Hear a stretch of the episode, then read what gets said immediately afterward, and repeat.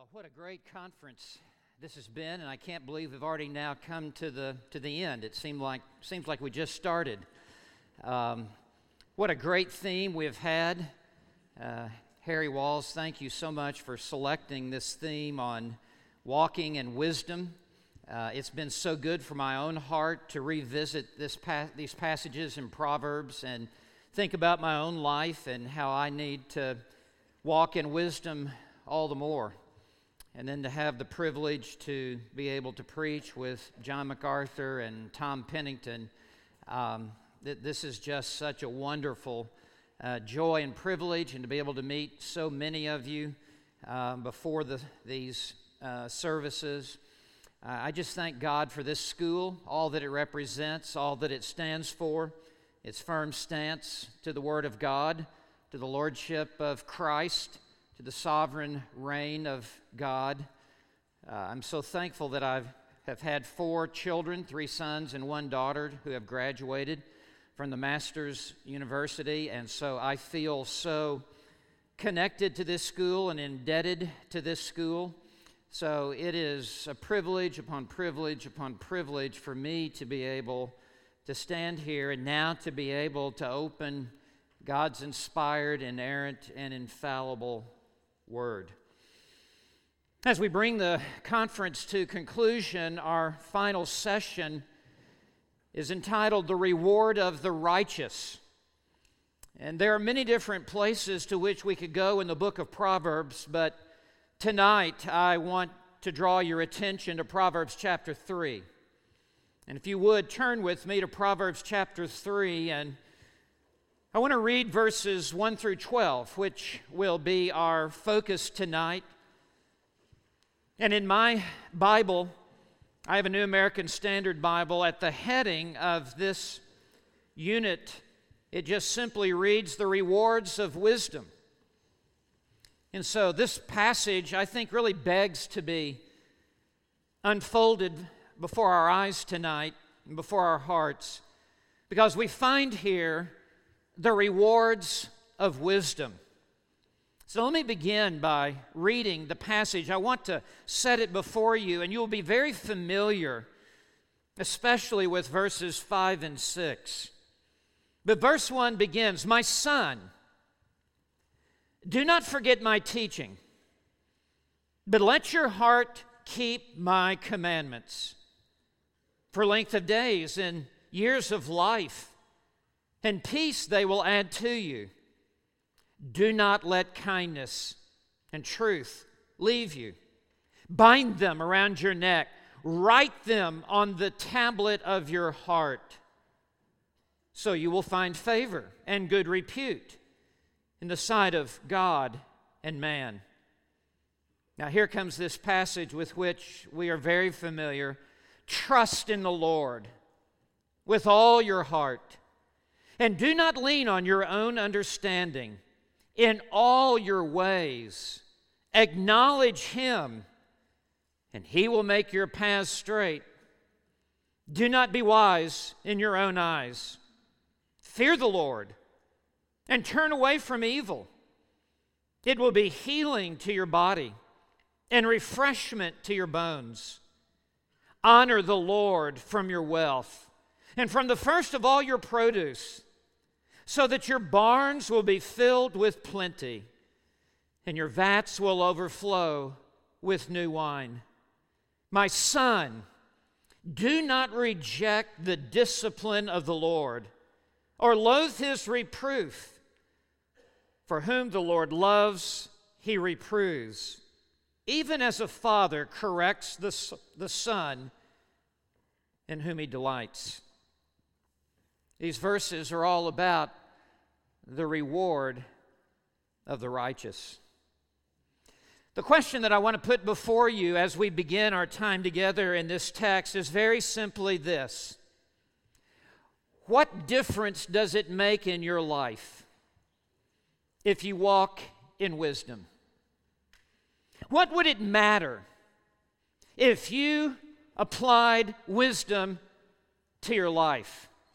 I mean, does not God's grace cover all our sins? Has He not taken our sins and hidden them behind His back? Has He not taken our sins and buried them in the sea of His forgetfulness? Does He not say He remembers our sins no more? Has He not wiped the slate clean? The answer to that is a resounding yes. So, what difference would it make that I walk in wisdom if my eternal home is already settled and secure? Does not God cause all things to work together for good, both good and evil things? So, what difference would it make for me to walk in wisdom? Why should I sweat wisdom? And is there really a reward for following wisdom? And if so, what is this reward? And if so, what is the condition that I must meet to have this reward? What must I do? And what will God do? Well, the answers to these questions are found right here in this important passage in these verses in Proverbs chapter 3. And you'll note I just read 12 verses. It forms a literary unit. This is one discourse, this is one lesson, and it breaks out into six couplets of two verses each. Verses 1 and 2 is one couplet, 3 and 4 a second, 5 and 6, 7 and 8. Here are six couplets of two verses each, and they lay out with perfect symmetry. The first verse is always the requirement. The second verse of the couplet is always the reward. So it's a very predictable pattern as we move through this passage. First, my responsibility, then God's reward. My responsibility, then God's reward. My responsibility, then God's reward, on through verse 12. This text screams the reward of the righteous. It will be obvious to us tonight what is the reward of the righteous, but also we will see what is my responsibility? What is the condition that I must meet in order to experience God's reward? And so, as we look at these verses, they, they are vitally important to our daily Christian life. I need this, you need this. If you're breathing here tonight, you need this. So let's begin now. These six couplets. There's really five headings, and I think that you will see this. And the first is verses 1 through 4. They really cluster together. There are two couplets here because this is so foundational. And the first main heading that I want to set before you is obey God. Obey God. That is what is taught in verses 1 through 4. Uh, Solomon begins this at the most basic point our responsibility to obey the Word of God. So we begin in verse 1 My son, how personal this is, how, how pressing this is, how individual this is to each and every one of us. My son, and you ladies could say, he would be saying, My daughter, do not forget my teaching. We cannot let the Word of God be before our eyes and then we forget what we saw. We cannot let the Word of God come in one ear and then out the other. The word teaching is a Hebrew word, Torah, for which we derive the word law, God's holy law. And what Solomon is teaching his son, and what this sage is teaching his, his student, is not something that he himself has concocted. He is teaching the very law of God, the very word of God, and how it relates and how it applies to everyday life. And we all have a tendency to forget what we know. And so Solomon begins Do not forget my teaching. And let not your heart, but let your heart keep my commandments. How interesting. The teaching here are also, is also the commandments. In other words, there is a moral responsibility that each one of us has to the teaching of Scripture because they come not just as information, they come as commandments. The teaching of Scripture is not God's suggestions for our life. Uh, they come not as options that are, that are laid out before us, and we can pick and choose what we would like to have. The goal here with Solomon is not information, it is transformation. The teaching is only a means to a greater end. It's not just simply to have it in the head or to have it in a notebook, it must be followed in life. These teachings are commandments, and they come with binding authority upon our lives. There is the sovereignty of God that is expressed through the teaching of all Scripture. And Solomon must remind us that the teachings come as commandments.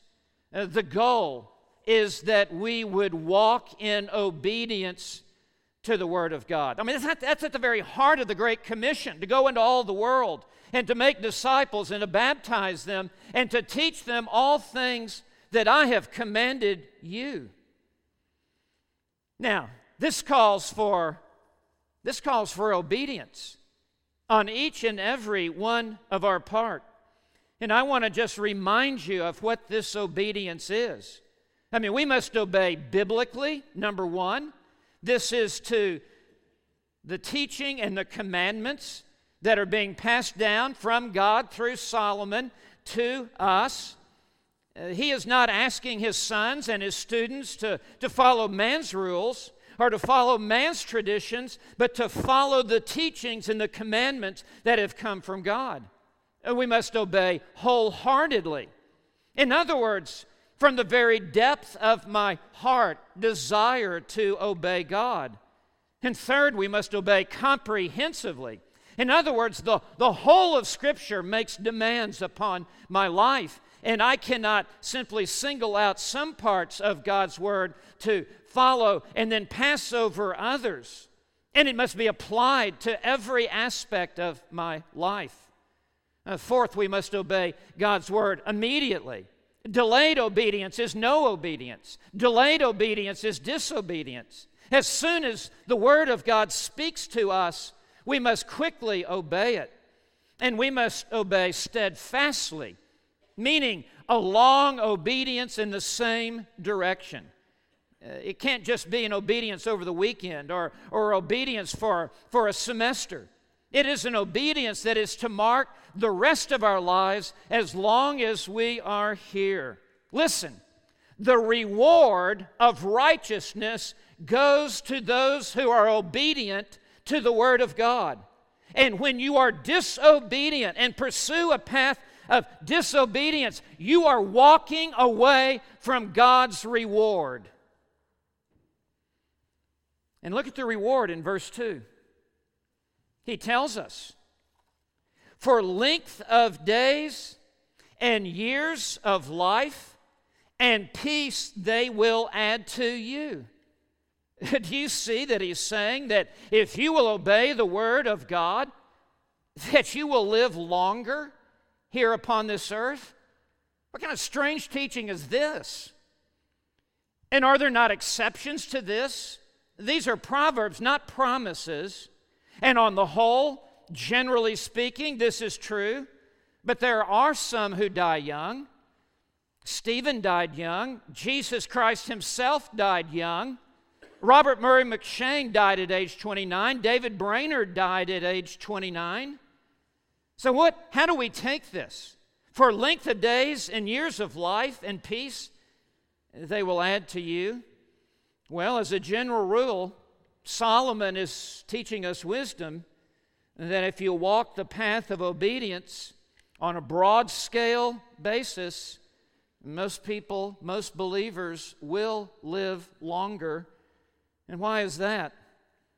Well, those who follow the Word of God trust in the Lord and they have less stress, and many have are less prone to heartache or dying young from anxiety. But more than that, those who follow the Word of God generally take better care of their body, for they consider it the, the temple of the Holy Spirit of God in which God dwells, and they care for their body. But also, they avoid bad company that will lead them into dangerous situations that could be life threatening. But on top of that, if you follow the Word of God, you will avoid committing crimes for which there is the death penalty. And more than that, if you will follow the Word of God in obedience, you will be you will be guarded from a premature death of God's discipline that He brings upon disobedient believers at times. I mean, that's what happened to Moses. That's what happened to uh, uh, uh, Ananias and Sapphira. That's what happened to many of the believers in the church at Corinth because they came to the Lord's Supper in an unworthy manner and they died a premature death. The Lord just took them out because they were living in open disobedience. So, God's reward is length of days and length of years of life. But he also goes on to say, and peace they will add to you. The word peace here is a word that you're familiar with, shalom, which means the general well being of your soul, that your soul will prosper, that there will be an inner spiritual health within you, and you will know the, the peace of God and the contentment of God. And if you walk in obedience to the Word of God, your conscience will not be killing you, and there will be a peace within your heart. We could put it this way, according to verse 2 If you will not forget the Lord's teaching, and if you will keep His commandments, it will add years to your life, and it will add life to your years. That's what He is saying. Now, this is so important.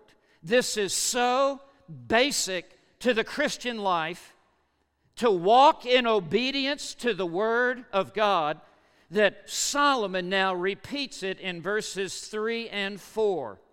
In verse 3 is the responsibility, verse 4 is the reward. Just as we saw, verse 1 was the responsibility, and verse 2 was the reward and these come in staccato fashion very quickly. They, they live side by side next to each other, the responsibility and then the reward. So, verse 3 gives us now the same responsibility that was stated in verse 1, it's just restated with a different metaphor. He says, Do not let kindness and truth leave you. Now, kindness and truth are two synonyms for the word of God. Uh, the word kindness here is a Greek uh, is a Hebrew word hesed, which speaks of the unconditional, loyal covenant love of God that binds him to his people, that is an irrevocable covenant of love that will take us all the way to glory, and it is found in the new covenant in the scripture. In truth, the, the Bible is the word of truth. And so he is saying, do not let the word of God leave your life. And not just in your head, but to be directing your heart and to be directing your steps. And this is so important that this uh, particular verse has three lines in it, not just two lines as the others have, this is the only one that has three lines, and it's as if Solomon is underscoring this. He's taking a yellow highlighter and highlighting it. He's taking a pen and drawing an arrow to this so that this is unmistakable to our attention. You cannot miss this. Bind them around your neck.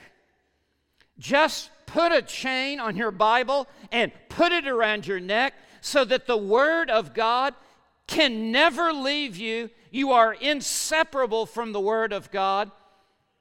As what you are on Sunday morning is the same attachment you have to the Word of God on Monday morning and on Friday night and on Saturday because it is bound around your neck.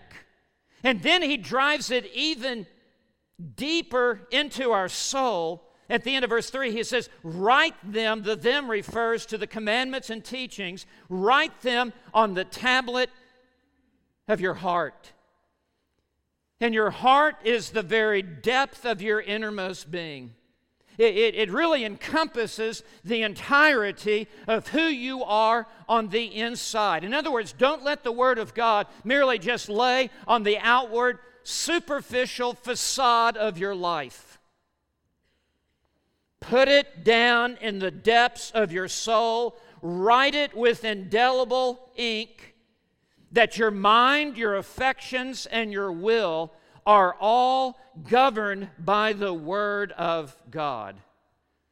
And this is exactly what Paul said in Colossians 3, verse 16. Let the Word of Christ richly dwell within you, down in your bones, down in your heart, down in the depth of your, of your being. That's our responsibility. And look at the reward in verse 4. So, in other words, as a result of that, so you will find favor with God and good repute in the sight of God and man. As you obey the word of God, you will find favor with God. Now, we have found favor in the gospel and in the merit of the sinless life and substitutionary death of Jesus Christ. He is not talking about finding salvific favor or redemptive favor.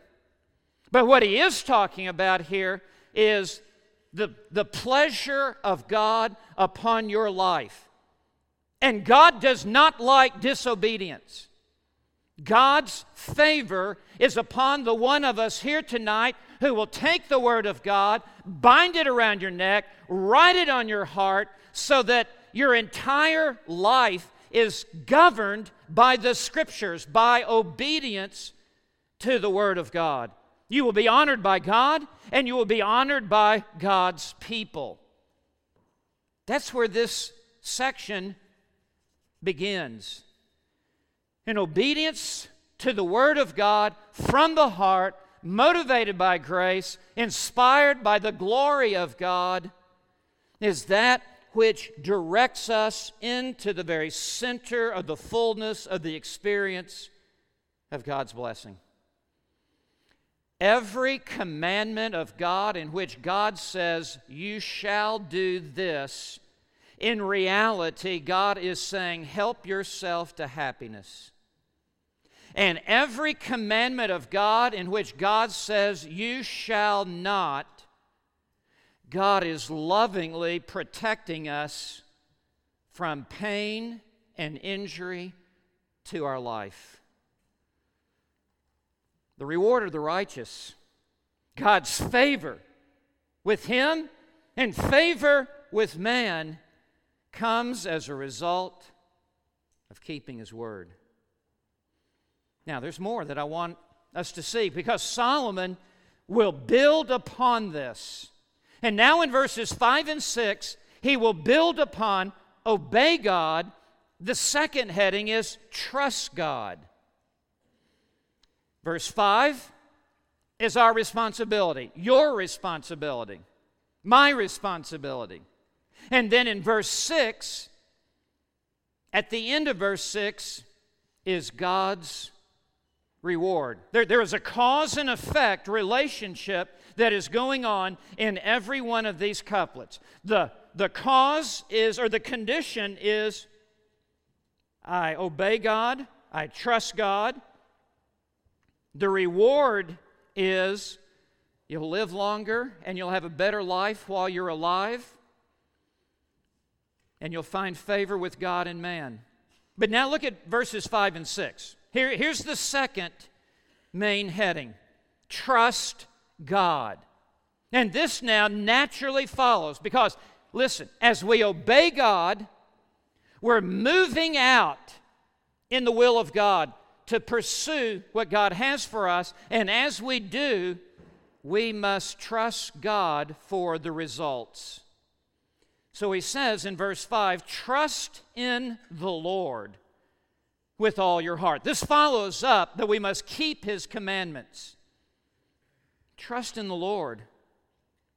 That idea of the word trust is of one lying helplessly face down before a superior, totally trusting in their care. It pictures a willing servant waiting for his master's command, ready to obey with a full confidence that as he will trust his master, he will leave the results to his master. His responsibility is not to figure it all out as a servant. A servant simply obeys his master's commands and simply trusts in his master to work everything out. The servant does not have to scheme and, and try to figure out now, how is this going to work out? No, you obey your master and you trust him to know how to bring it to pass. So he says, Trust in the Lord with all your heart, with the totality of your being, with all that you are on the inside, nothing held back in, in, in res- reservation. That you present your bodies as a living and, and holy sacrifice unto God. Trust in the Lord with all your heart. And do not lean on your own understanding. Now, this verb to lean means to support yourself on something or someone to hold you up, to keep you upright. And he says, Do not lean on your own understanding. And when he says your own understanding, he is talking about human wisdom and human perspective and worldly thinking as opposed to divine truth in God's teaching and in God's commandments. It is not saying that we don't use our mind. Of course we do. Romans 12, verse 2 says that our minds are being renewed as we commit ourselves to God and His Word. But our own understanding is how we would try to figure everything out with a wisdom that would originate within ourselves. He says, Don't do that. And then at the beginning of verse 6, he says, In all your ways. That, that covers the whole spectrum of our life. There, there is nothing that is uh, excluded from all your ways. Uh, there is nothing on the outside of in all your ways.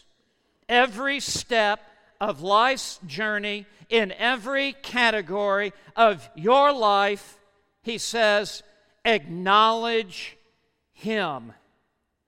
Whether you're at school, whether you're at work, whether you're at home, whether it's private, whether it is public, whether it's at church, no matter where you are, no matter what the issue is, in all your ways, acknowledge Him. Acknowledge Him as the Lord over your life. Acknowledge Him as the one who has supreme command over your life. And what would the reward be? Well, he tells us. And he, God, will make your paths straight. Now, you're not going to be able to make your paths straight. Only God can make your paths straight. And God only makes paths straight for those who will trust Him with all their heart and who will lean not on their own understanding and in all their ways acknowledge Him. It is this one and this one alone that God will make your paths straight. Now, what does this mean? Well, the imagery is, is of a highway in the wilderness in which there are many crooked places that have to, where the path has to be rerouted, and there are obstacles in the way, and there are rivers to forge, and there, there are mountains to, to cross.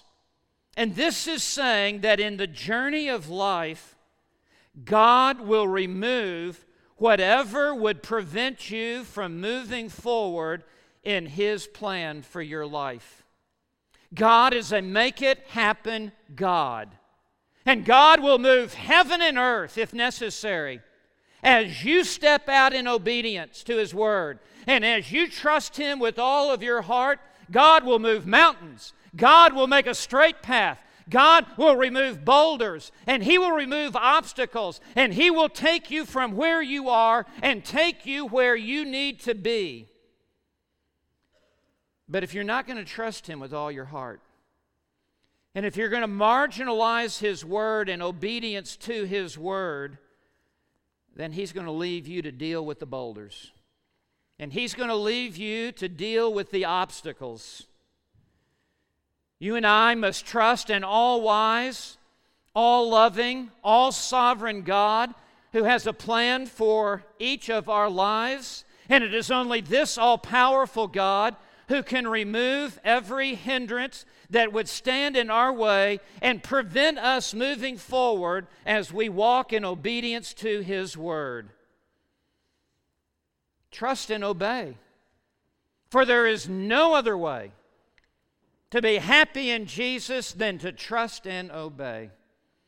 And there is no other way to move forward in life if we are to enter into what God has prepared and planned for us, but that number one, we obey Him.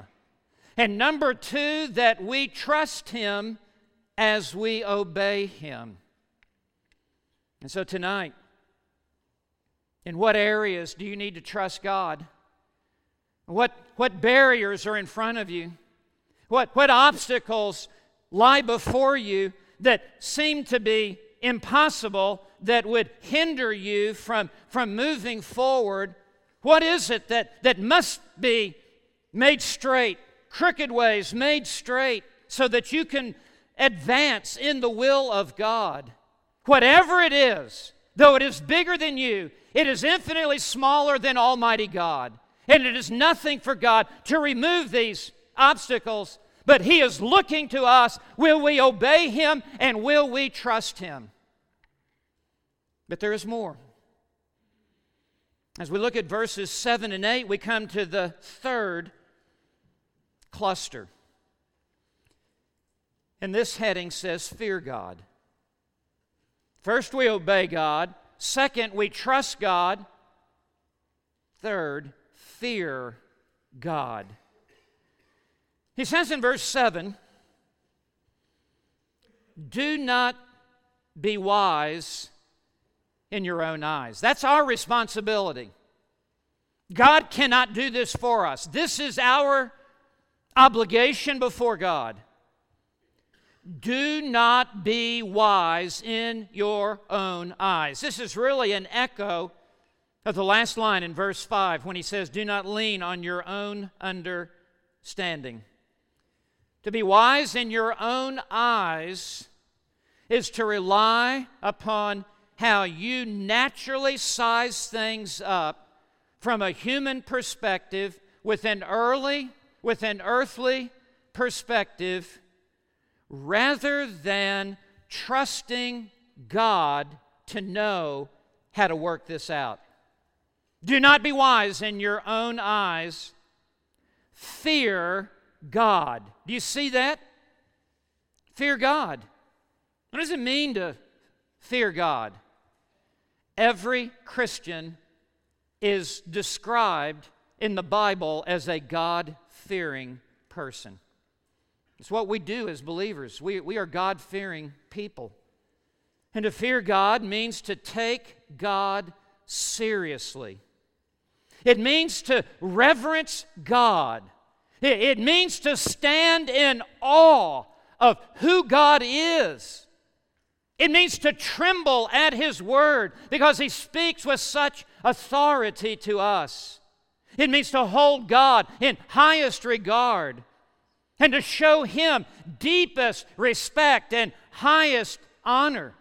This is the theme that runs through the entire book of Proverbs. Proverbs chapter 1, verse 7 we have the big idea of the entire book of Proverbs. The fear of the Lord is the beginning of knowledge. Every one of us, when we entered the kingdom of heaven, we entered with the fear of God. No one enters the kingdom of God giggling.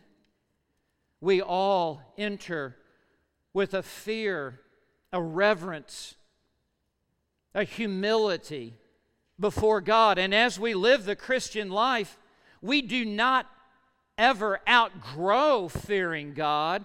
We simply grow deeper and deeper in fearing God. And when we come to the end of the book of Ecclesiastes, Solomon says, The end of all matters is this. In other, in other words, bottom line for everything fear God and keep his commandments. And in Proverbs 9 and verse 10, the theme of the book of Proverbs re emerges with second verse, same as the first. Proverbs 9, verse 10 The fear of the Lord is the beginning of wisdom, and the knowledge of the Holy One is understanding. The more we grow to see the holiness of God, the more we grow in the fear of God. It is when we lose sight of His holiness that we become too chummy, too casual with God. And as we behold His holiness, we come to the sobering awareness of who He is. And we bend the knee in reverential awe and lift up our praises to Him. Fear God as we obey God and trust God as we obey Him. We are not to trust God and obey God with a cavalier attitude, but with a reverential awe that is beating like a heartbeat within our soul. That's what he is. That's the, the building progression here. He says, Fear God and turn away from evil. You see, the more we fear God, the more we will turn away from evil because we fear His displeasure, we fear His disapproval. We fear disappointing Him because He is so important to us. He is everything to us. And so, if our responsibility is verse 7, Note the reward in verse 8 cause and effect. Here's the, the result. It, referring to fearing the Lord and turning away from evil, it will be healing to your body and refreshment to your bones a lifestyle of fearing God and a lifestyle of forsaking sin, there's less stress, there's less anxiety, there's less sin, there's better sleep, there's better digestion, there's more energy, there's more zeal. But when we disobey God, it is not well with our soul or with our body. In Psalm 32 and verses 3 and 4, we read of David when David failed to obey God, when David failed to trust God, when David failed to, to fear God, his, his body suffered. And in Psalm 32, after he has committed his adultery with Bathsheba, and after he has committed murder with her husband, Uriah the Hittite, in verses 3 and 4, he tells us that it was like the hand of God was pressing down upon his body, and he had no more energy for life, and he's just dragging about the palace, and he can barely get out of bed in the morning, and he can barely sleep at night because of this unconfessed, unrepented of sin in his life. And in Psalm 32, verse 3, when I kept silent about my sin, when David chose to cover up his sin and not confess it to God. What does this text say? He says, My body wasted away. And what that means is the, the strength, even physical strength, emotional strength, mental strength, spiritual strength, it just evaporated from, from his body. He says, through my groanings all day long. And if you saw David walking in the palace during this time, you would hear the heavy sigh that would come out of his, his soul. Verse 4 For day and night, night and day, day and night, night and day, your hand was heavy upon me. It was like God was pushing down on him, and he had no more ability to, to move forward in the will of God. He says, My vitality was drained away as with the fever heat of summer.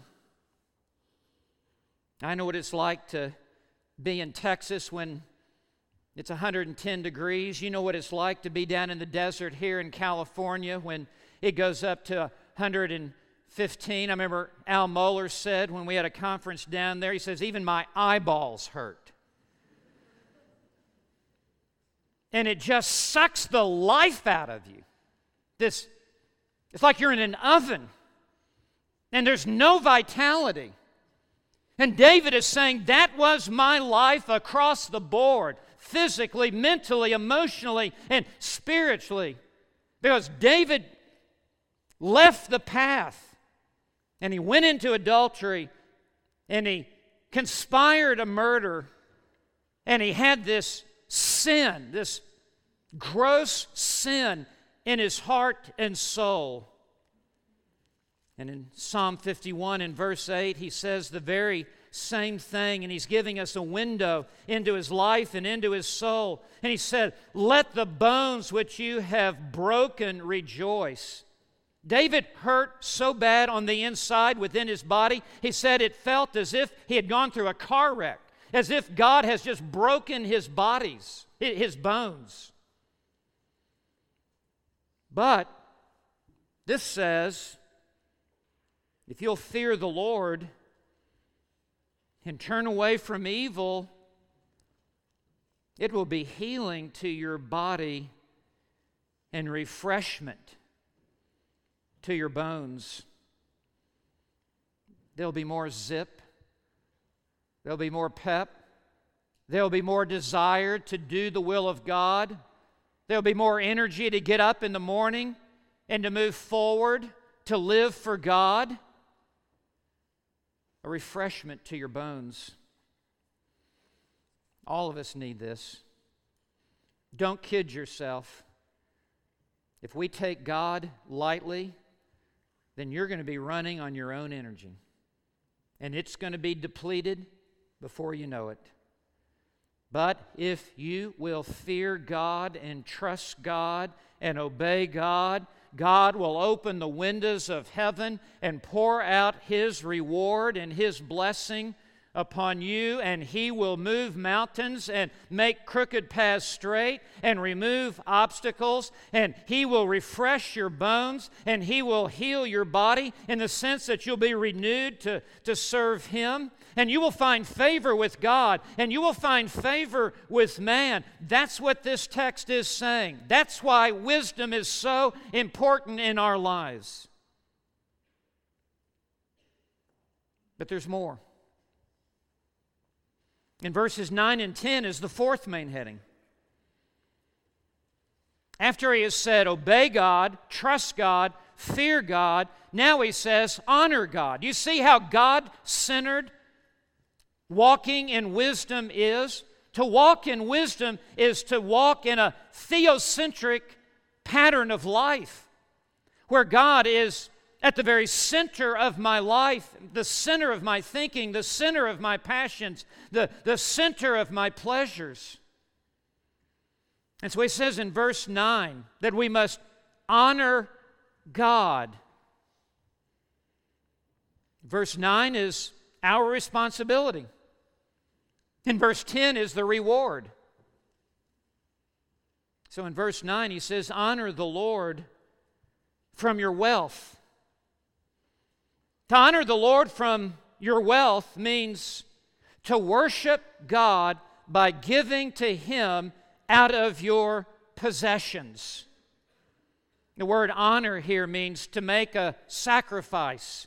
As a priest would offer a, a sacrifice on the altar, and he is saying to, to sacrifice from your wealth to the Lord. In other words, put God first, even in your money. What you give to God is really an expression of, of what you think of God. And if you truly fear God, trust God, and obey God, you will honor God by giving to Him from your wealth. And then he says, and from the first of all your produce. Give to God first. Live on what remains. Don't give God your leftovers. You give to God first, and you live on what remains.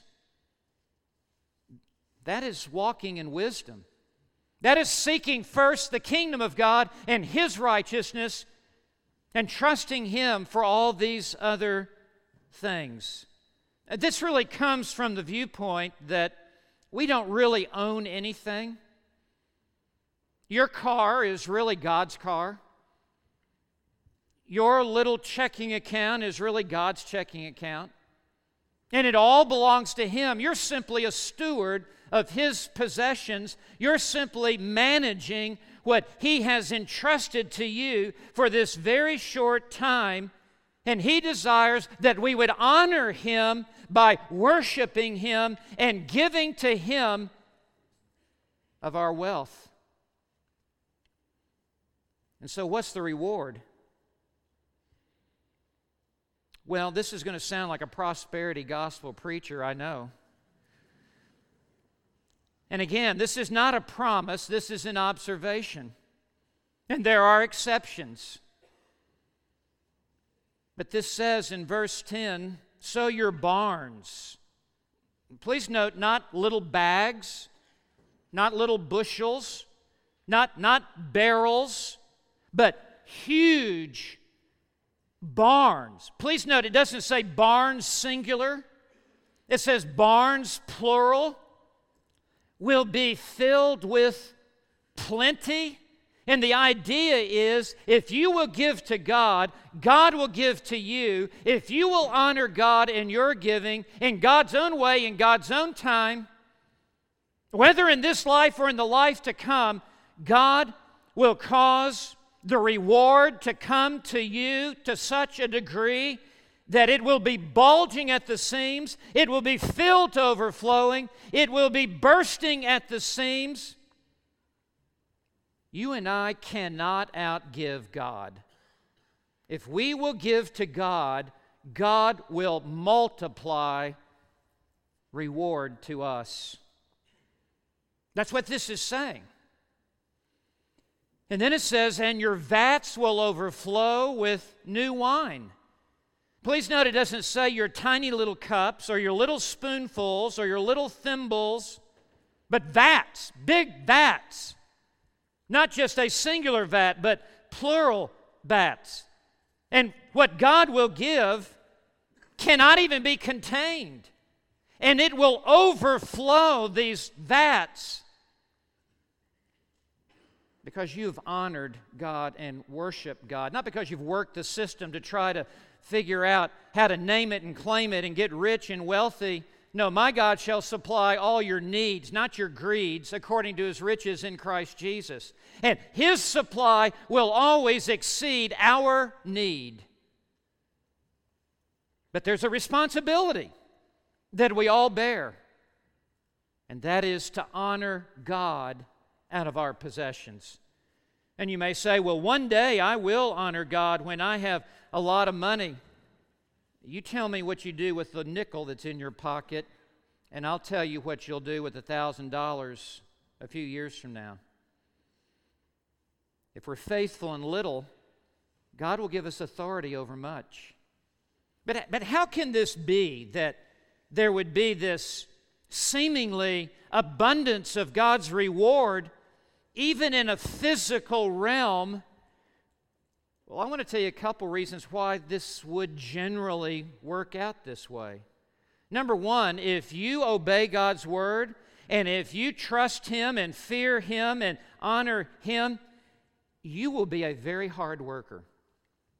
We heard about work as a believer this morning.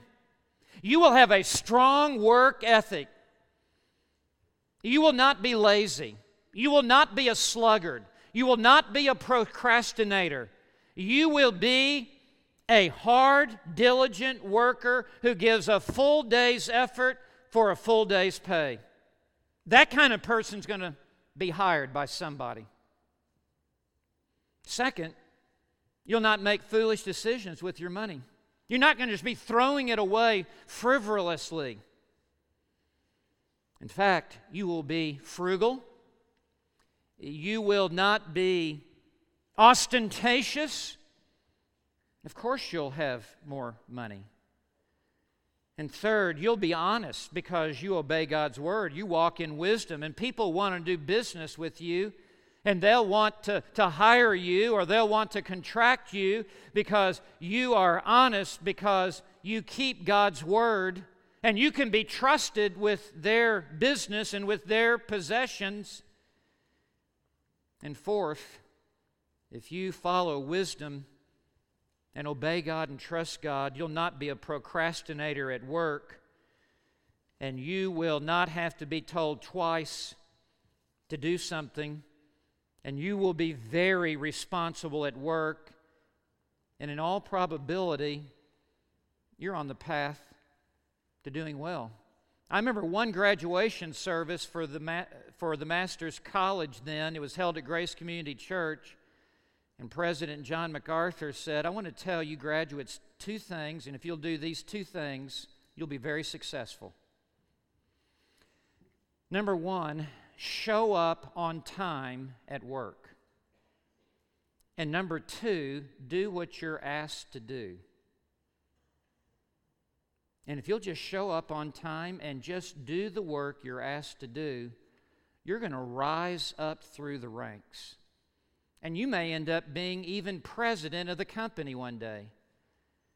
Because most people can't even show up on time, and most people don't want to do what they're asked to do. That's what Solomon's saying here. If you will apply yourself in the will of God, it will be well for your life. So, as we come to the last two verses, verses 11 and 12, the heading is Submit to God. And here's the issue What if?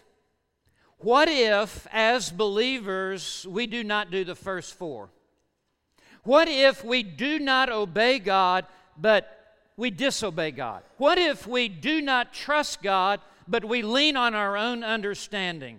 What if we do not fear God, but are very apathetic and lukewarm towards God? What if we do not honor God from the first of our possessions? And the answer is what we see in verse 11 there will be the discipline of God in our life.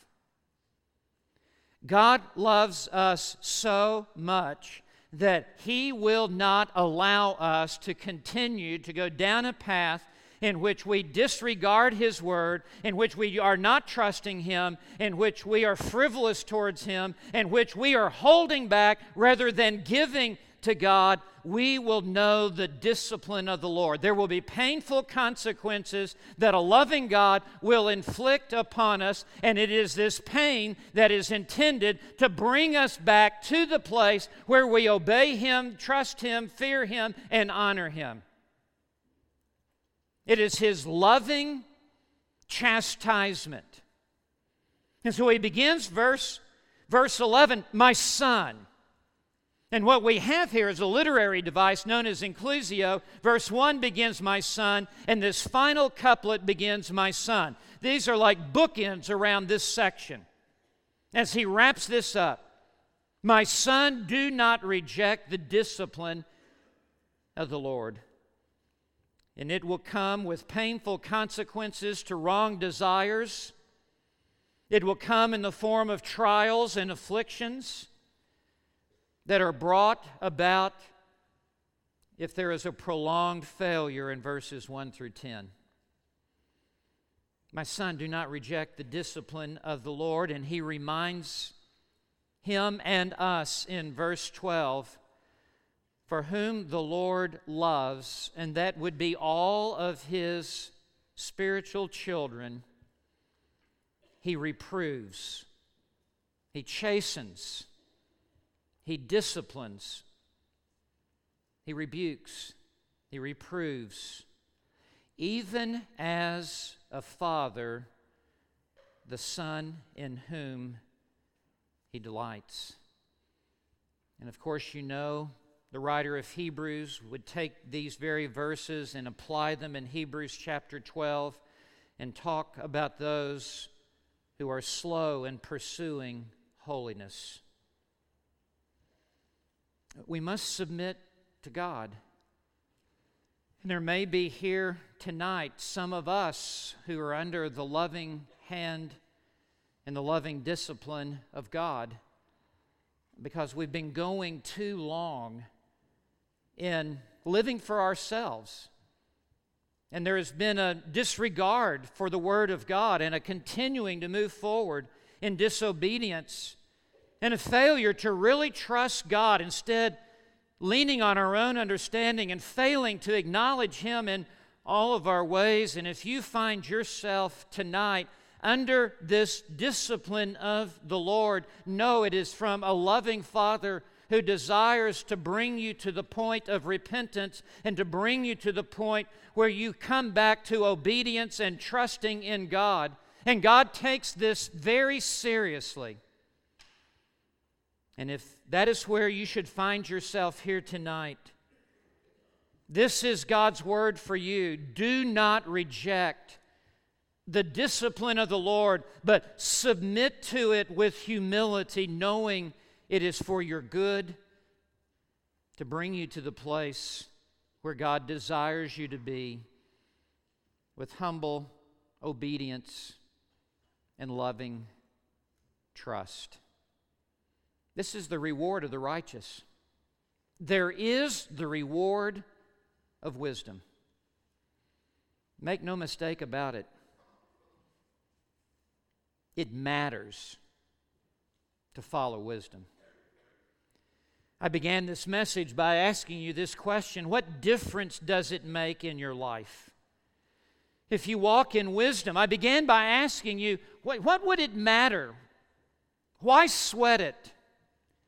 And the answer is so clear that if you will obey, trust, fear, and honor God, it will lead to His reward. And there is a reward for those who are saved by grace. And it is God's desire to pour out the fullness of His blessing upon you. How is God spoken to your heart tonight?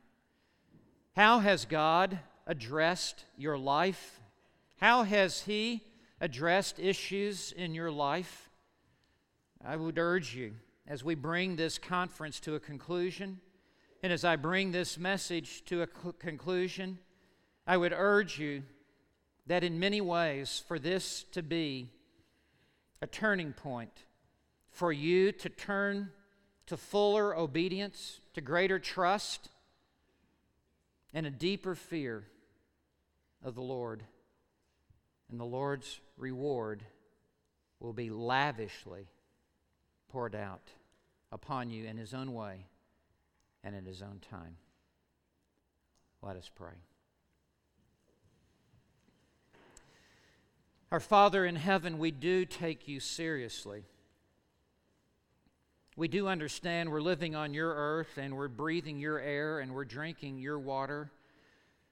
And we are living